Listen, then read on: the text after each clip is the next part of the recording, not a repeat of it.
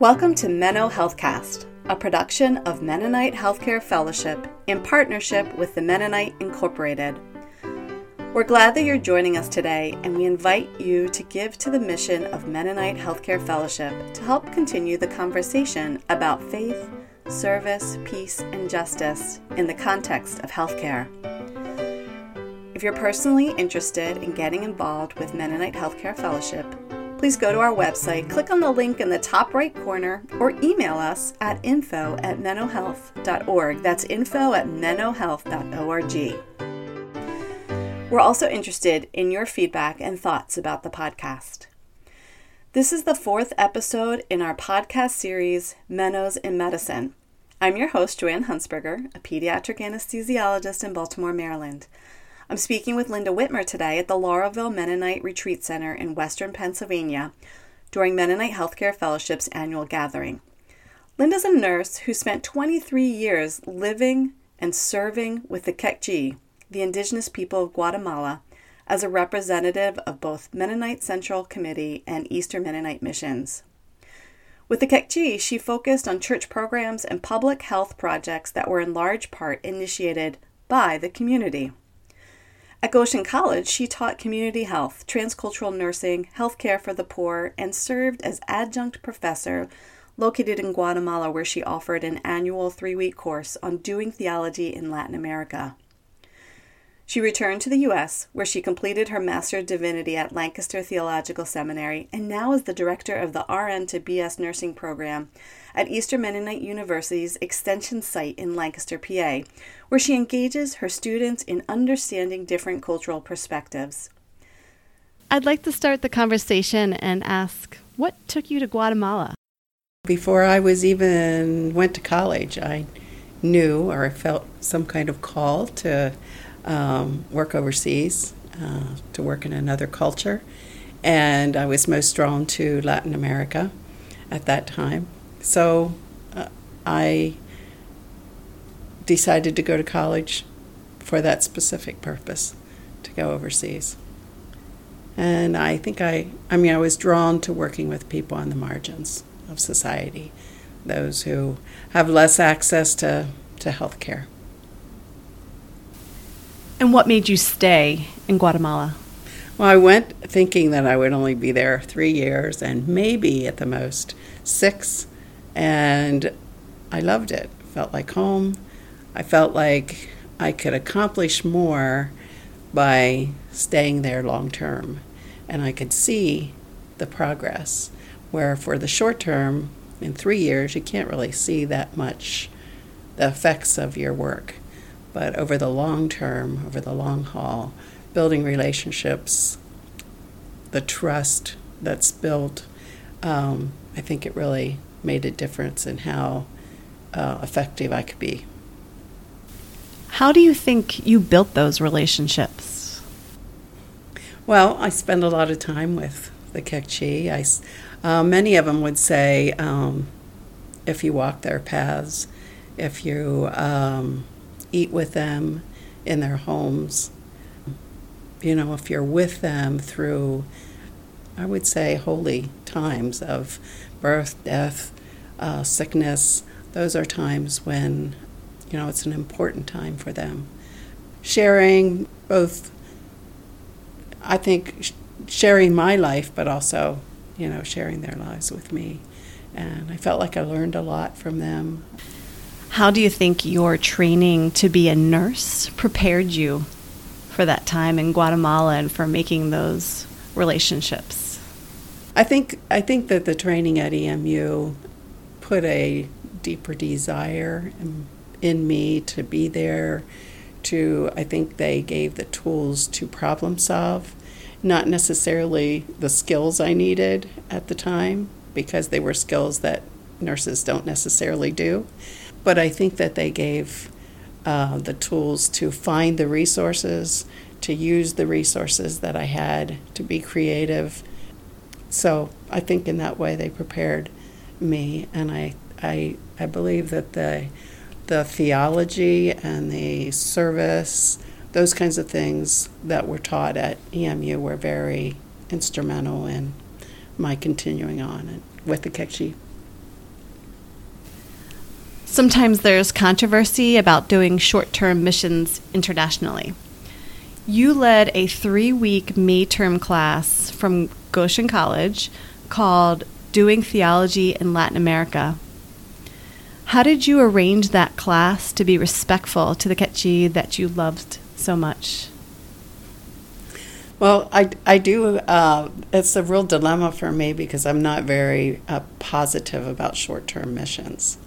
But I didn't see this three weeks course to be short term missions. Uh, I think there's a difference between going to help and or going to learn.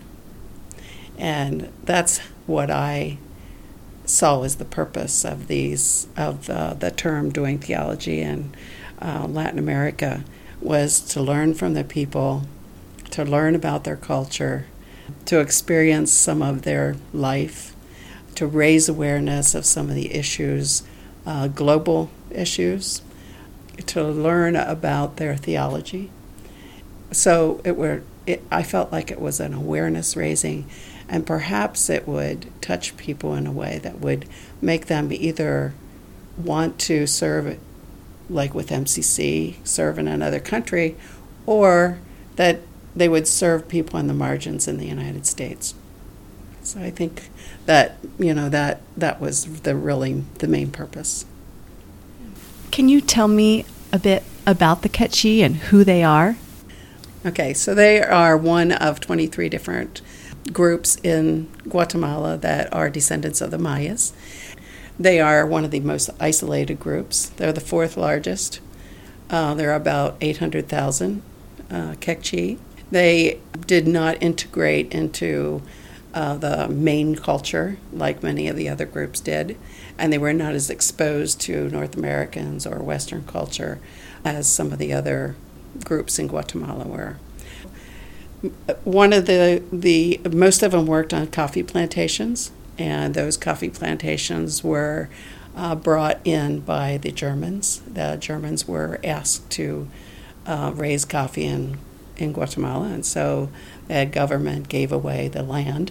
And since the Kekchi didn't really have land titles, uh, they took their land and uh, made coffee plantations, and then the Kekchis became their servants and lived on the on the land there and served the landowners. How did you go about learning their language? There were two Wycliffe women who had written the grammar in uh, in lessons, and so the main way was to just spend time with the people and have an informant that went everywhere I went, talked told me what everything was, and and then I also studied the the grammar with a book that the Wycliffe translators had written. So it was basically just learning from talking with them. And what was your work there? I was sent there to train village health workers. First, I felt like I had to learn what their health beliefs were, and so the first year was just spending time with the people learning the culture, learning their cultural beliefs, how that affected health, and then after that started to train the village health workers. Then later, the church, there was a Mennonite church there, they asked me to train uh, midwives. So that was the next thing. We trained village midwives, traditional midwives, and then later the health workers said, Well, would you train us to pull teeth. So I had I had learned to pull teeth, and I pulled thousands of teeth.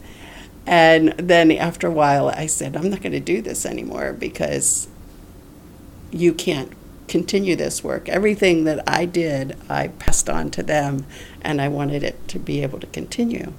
So I just said, I'm not going to do this anymore. And they said, Well, you can train us.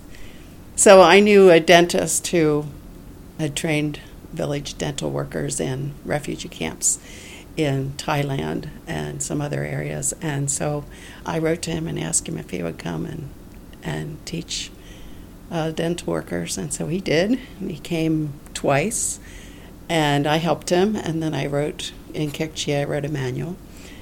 And then after a couple years, they said, well, now we need to learn how to make dentures. So I wrote to him again and said, you know, would you be willing to teach them to make dentures? And he did. And so he came back and taught them to make dentures, and they're still working today. Who was it that came to you with these requests? The um, leaders of the church and also the health workers themselves, because they were facing they were facing problems that they couldn't handle, and so so they asked for more more help in this area. Specifically, midwives. Uh, several pastors lost their wives in childbirth, and so they came to me and said, you know, couldn't you train local uh, traditional midwives because many of them were, you know, they were like a day, uh, a day's it would be like a day of travel in a jeep to get to the nearest hospital.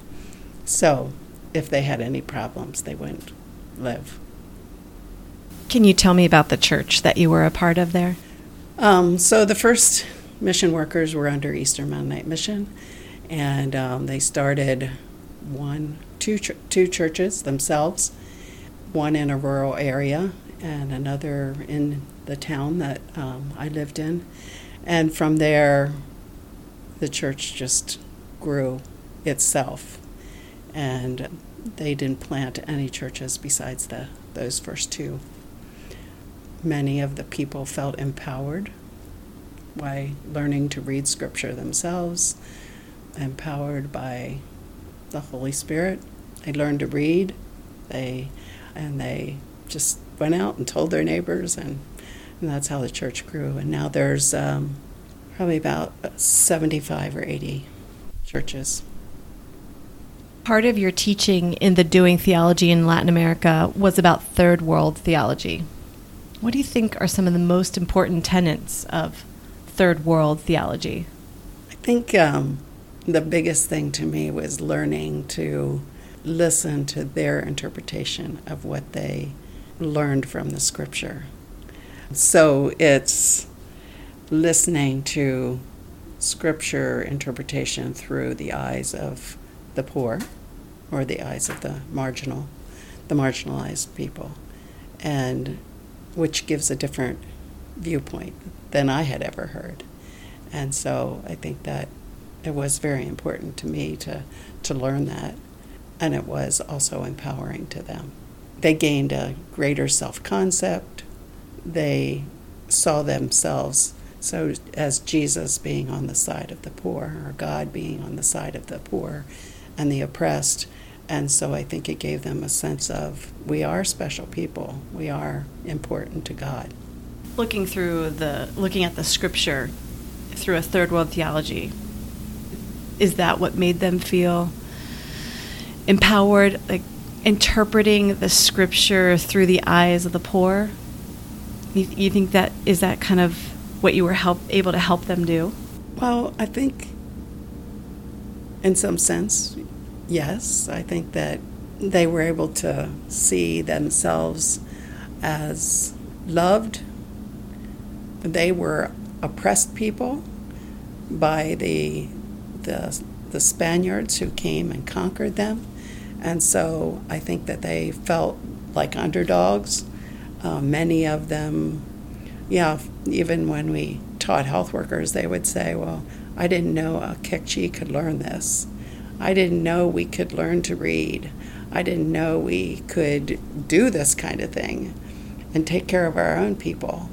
And so I think that, um, you know, this gave them a, a new self concept, a new understanding that they are loved by God in a special way. And I think I came to believe that, that, you know, that God is on the side of the poor and does really honor those who are marginalized in a very special way. When you teach your RN to BS classes and you do you t- talk about cultural cross-cultural interactions, how do you bring that experience into the classroom? Well, one of my favorite things is to take them into homes.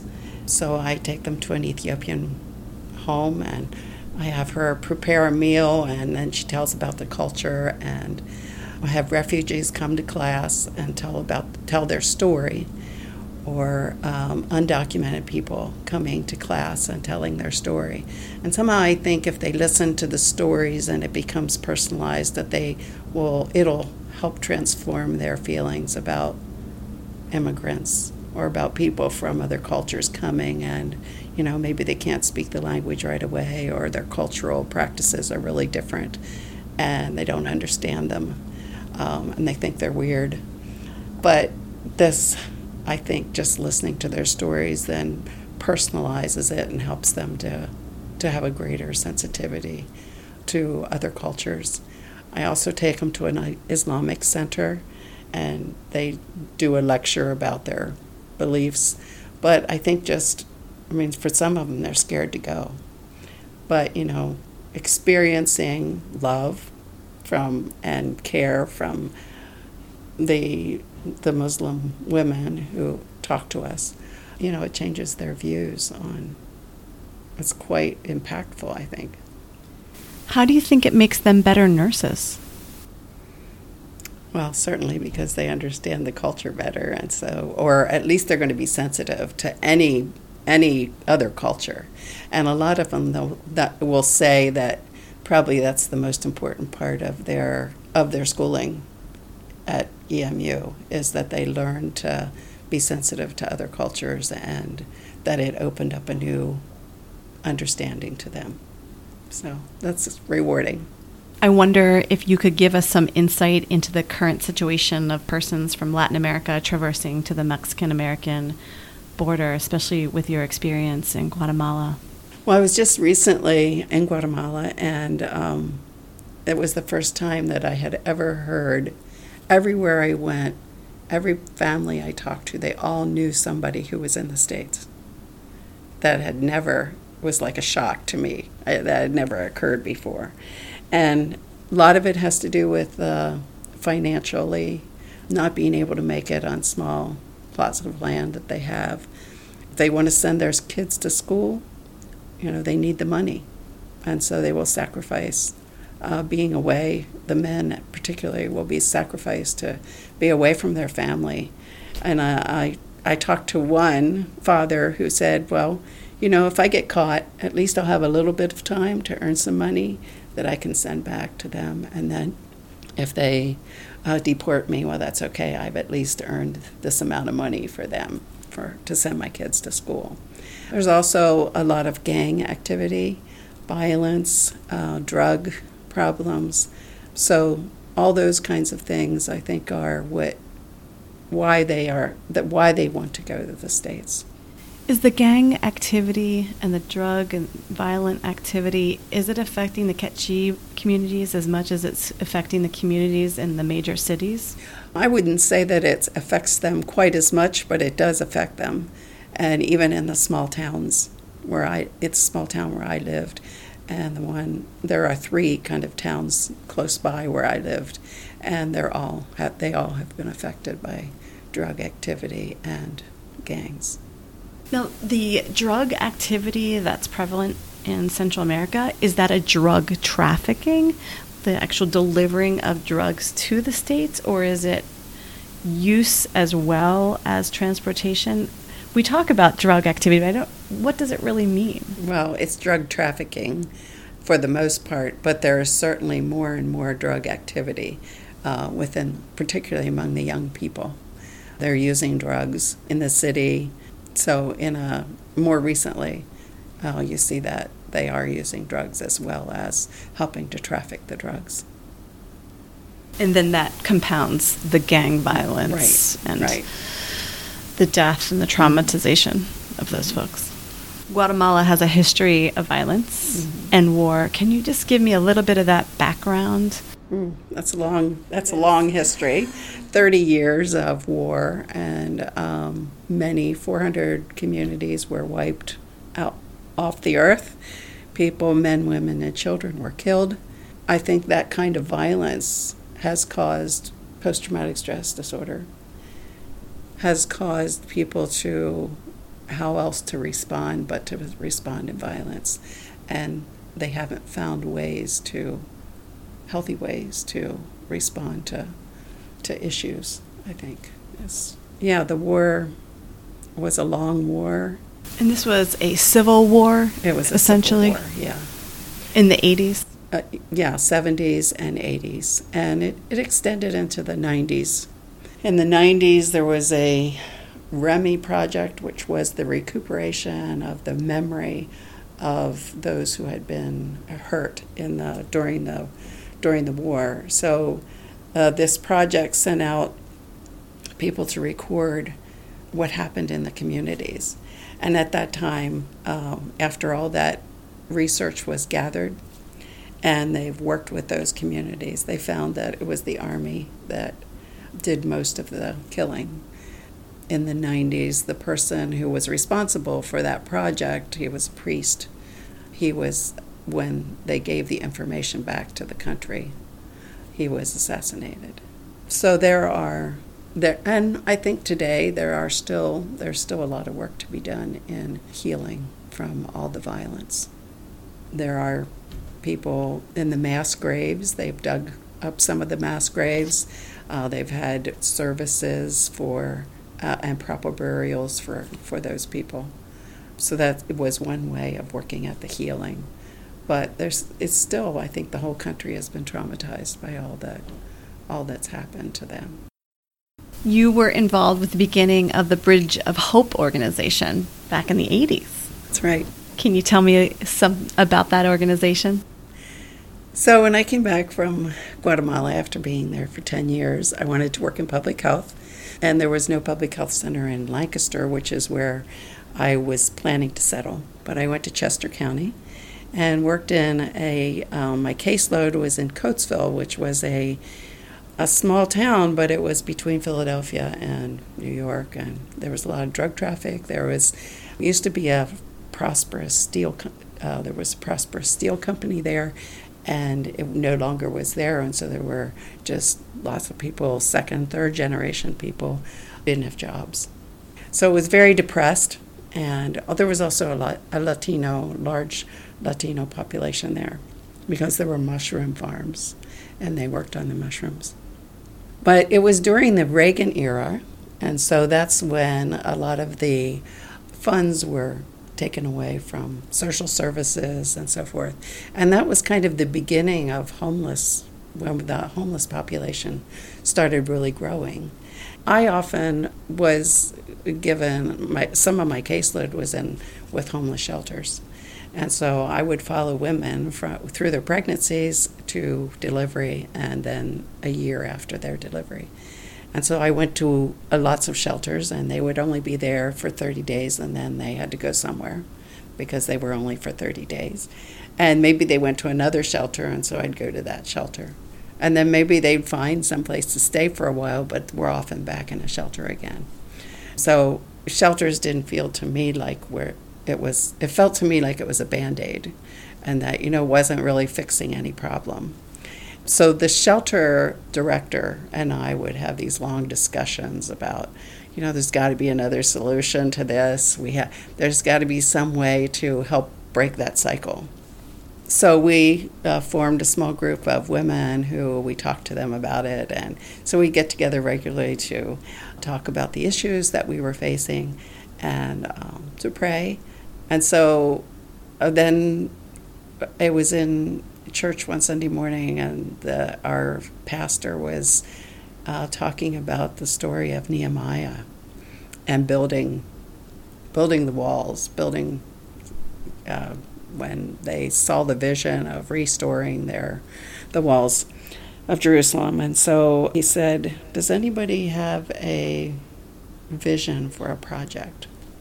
I stood up and said, Yeah, I have a vision for something to, to help homeless women and children, and that I would really like, if this is really a calling, I would like the support of the congregation to affirm this calling that both Sandy was part of this, other director of the shelter was part of this congregation. Right away, people stood up and said, We affirm this and we will help you uh, get started. So we started a steering committee and later became a board, and now it's a national. Organization, and I only had the first two years with the organization, and then I went to Goshen College and started teaching there, and then I returned to Guatemala. So I don't really feel, I just feel like I did, planted the seed, and somebody else took it from there, and, and it bloomed. So it must have been the right time for that to happen. So it's an exciting project, I think. But I don't feel like I had anything. I just had one little tiny piece of getting it started.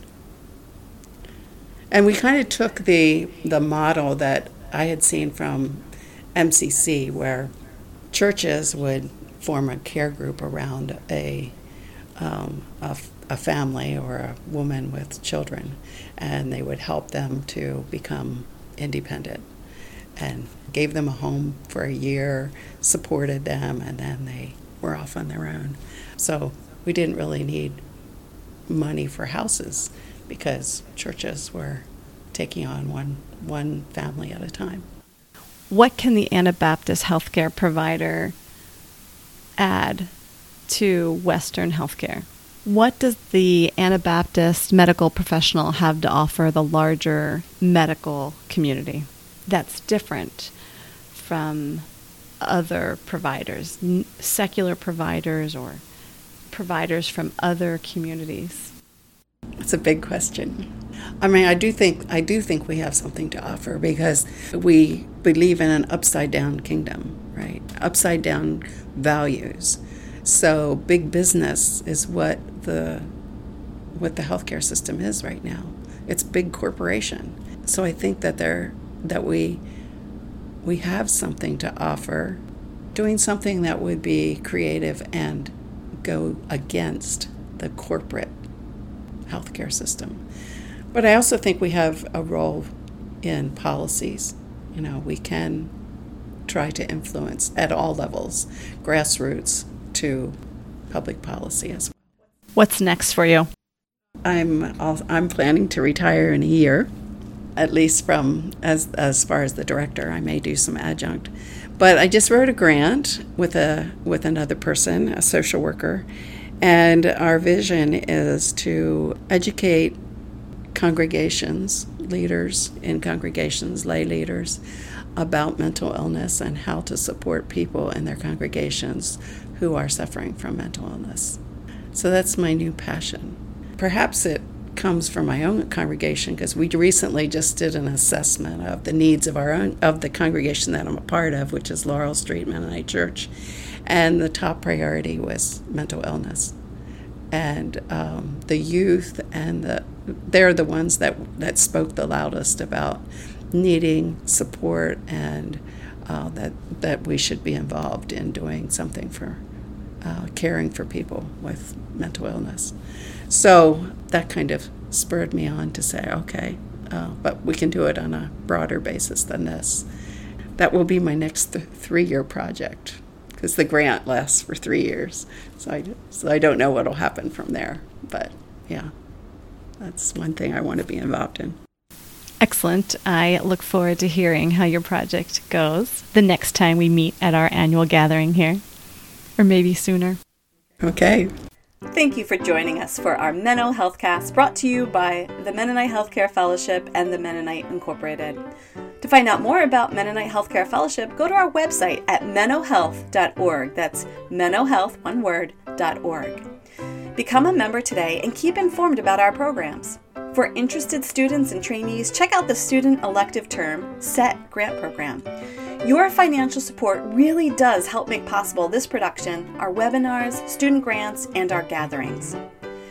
Musical credits go to Paul Schlitz, editing and production credits to Eugene Stavanis, and I'm your host, Joanne Huntsberger. Please join us again next time.